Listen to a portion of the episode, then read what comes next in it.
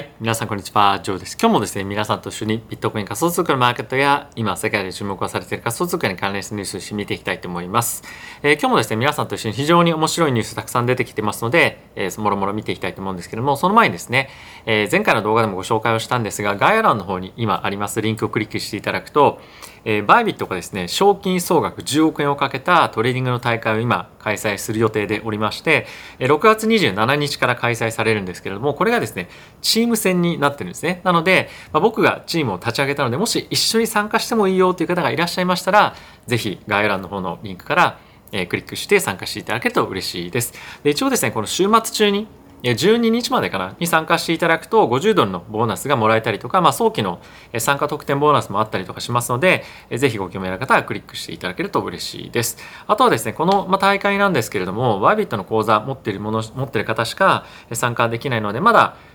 口座持ってないよという方はですね、概要欄の方に口座開設のリンクも貼ってありますし、あとはどういうふうに口座開設をしていけばいいかっていうような解説動画もありますので、ぜひそちらの方も見ていただけると嬉しいです。はい、ということで本題入っていきたいと思うんですけれども、まずはですね、こちらのニュースから見ていきたいと思います。PwC というですね、監査をやっている非常に有名な、ビッグ3かなのうちの一つの会社があるんですけれども、ここはですね、ヘッジファンドにいろいろとアンケートを取った中で、クリプトへの投資がですね、どんどん今でも進んでいますよというのがニュースとして出ていました。で、このかなり大きなマーケットのボラティティがある中でも、同じような、こういったような回答が得られているのが非常に驚きだなと思ったんですけれども、これは当然去年から今年にかけてもそうですし、一昨年から去年にかけてもそうなんですけれども、やっぱり加速度的にこの辺りの興味は非常に増えているなというのはありますよね。で、プラスもうクリプトに対して投資をする興味があるっていう人がどんどん入ってきているのはそうなんですけれども、クリプトも完全に投資してないよっていうヘッジファンドの方がかなり減ってきていると。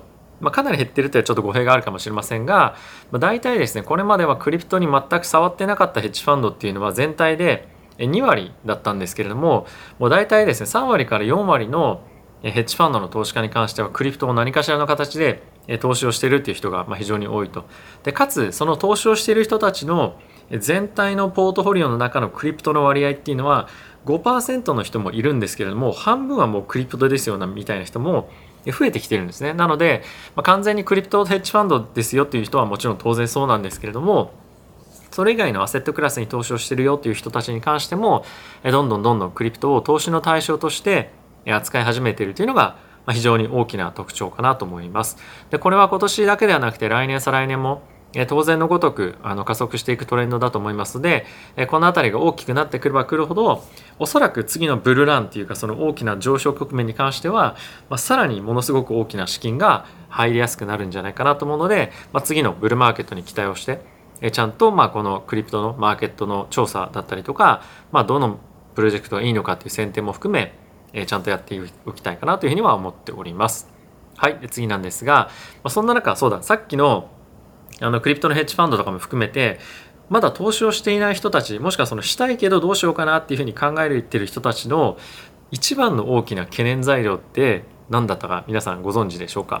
それがですね、一番がやっぱり規制なんですね。やっぱり彼らは金融機関ではあるので、しっかりと規制がある程度整っていないと投資をなかなかしづらいっていう環境が実際にはありますと。で、今 EU で何が起こっているかっていうと、EU の一つの国だけ、例えばドイツとかフランスだけではなくて EU 全体としてクリプトをちゃんと規制しようというような動きが今出てきています。で、これはですね、6月のいつだったかな、下にも書いてあるんですけども、14と30でいろいろとですね、その EU 各国でニゴシエーションをして規制を進めていきましょうという話なんですけれども、これがどんどん進んでいくことによって、もうヘッジファンドだけではなくて、いろんなアセットマネジメントの会社とかも含め、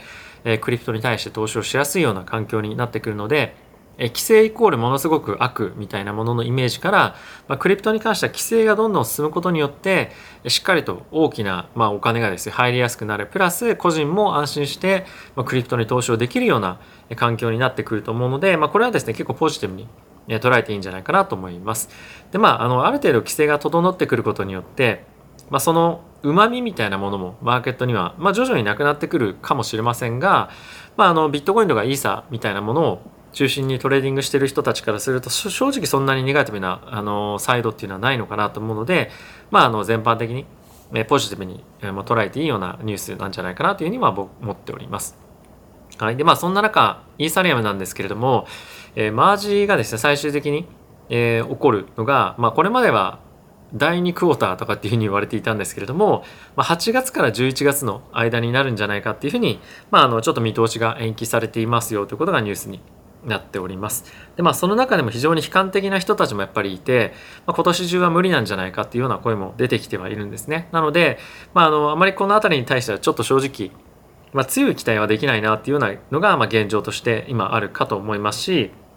マージに関しては遅かれ早かれ起こることだと思いますので、その過度の期待というよりも長期的に期待しましょうみたいな感じしか今は正直できない感じになってきたかなと思います。でその一方でさっきあったような規制がどんどん進むことによってより多くの機関投資家がビットコインとかクリプトに投資をできる環境になれば、このマージに移行した後のイーサリアムっていうのは、プルーフ・オブ・ワークのトークンよりも非常に投資がしやすいような、そのプロファイルになるので、それはな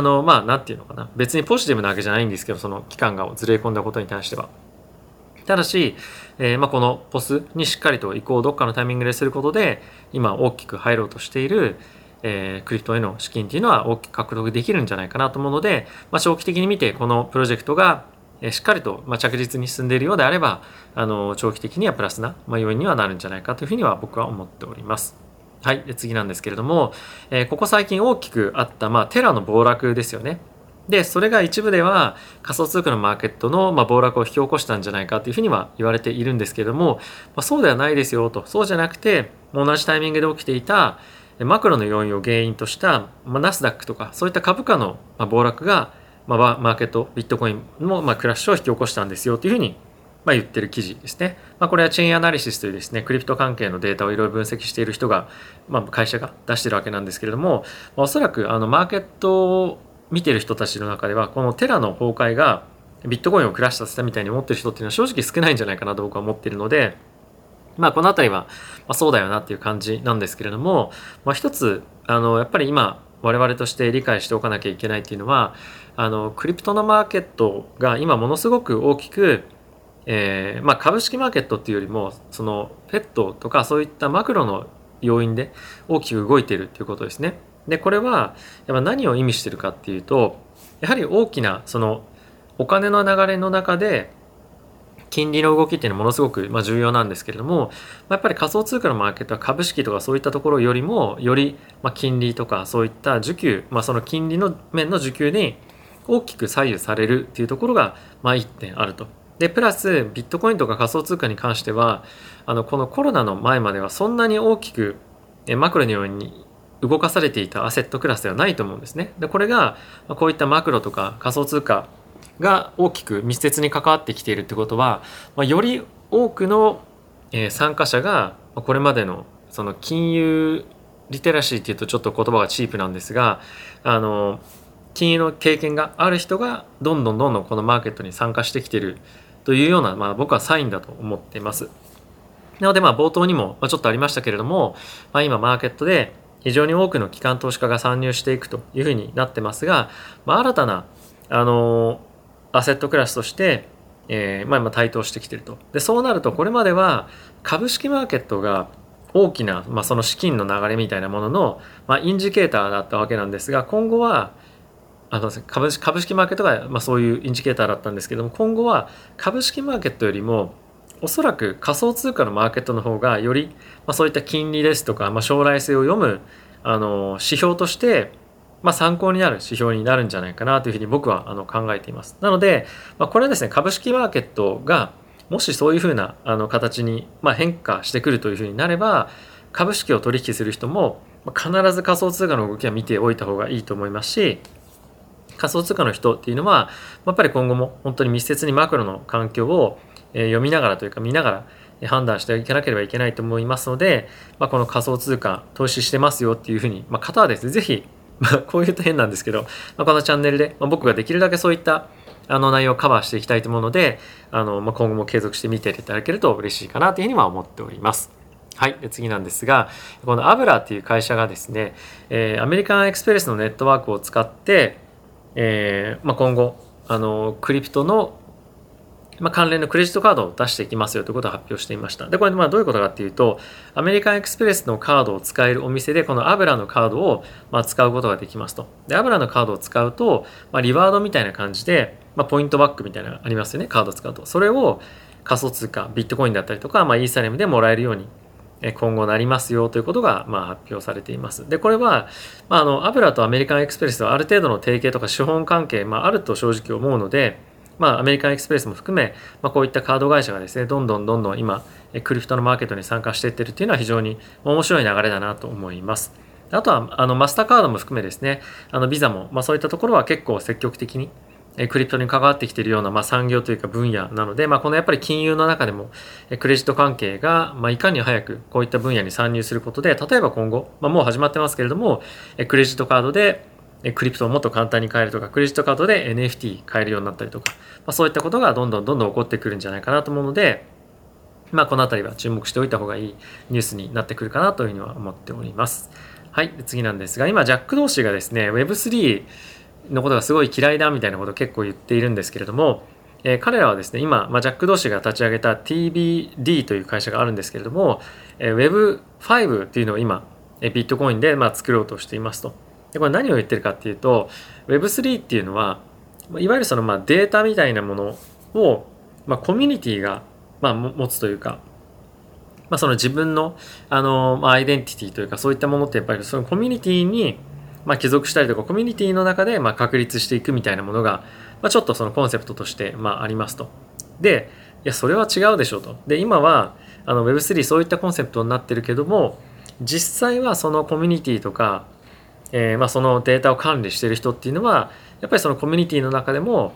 強者と弱者がいて、その強者がある程度そのコミュニティも牛耳っているので、それってディセントラライズドじゃないよねみたいなことがですね、ずっとジャック・ドーシーは言ってるんですね。なので、より自分のデータだったりとか、自分のアイデンティティは個人が保持する、確立するみたいなようなコンセプトに移っていくと。で、それは彼は Web5 っていうふうに呼んでるんですけれども、今後そういったものを実現するためにいろいろと今プロダクトを作っているらしいです。これは今後どういうふうに正直変わっていくのかというのはまだあまりイメージついてないんですけれども、今後もこのジャック・ドーシーのビットコインだったりとか、このクリプト関係へのインパクトというところも含め、こういったニュースを追っていきたいかなというふうには思っております。はい、次なんですけれども、それにちょっと関連したことでもあるんですが、イーロン・マスクのですね、弟だったかな、お兄さんだったか、すみません、忘れちゃったんですけれども、キンバル・マスクというですね、テスラの取締役にも入っている方がいらっしゃるんですけれども、彼はですね、今 DAO というものがありますね。 DAO っていうのは中央集権的ではなく、非中央集権的に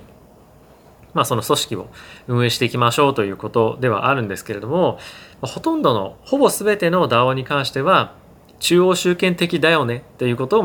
彼は言ってると。さっきのジャック・ドーシーと似たようなことを言ってるんですけれども、結局は DAO を立ち上げた人がその DAO の責任者とか諸々の決定権を持っているような今の現状が実際にはありますと。なので、そもそも DAO っていうコンセプトはありながらも、 DAO は存在しないというか、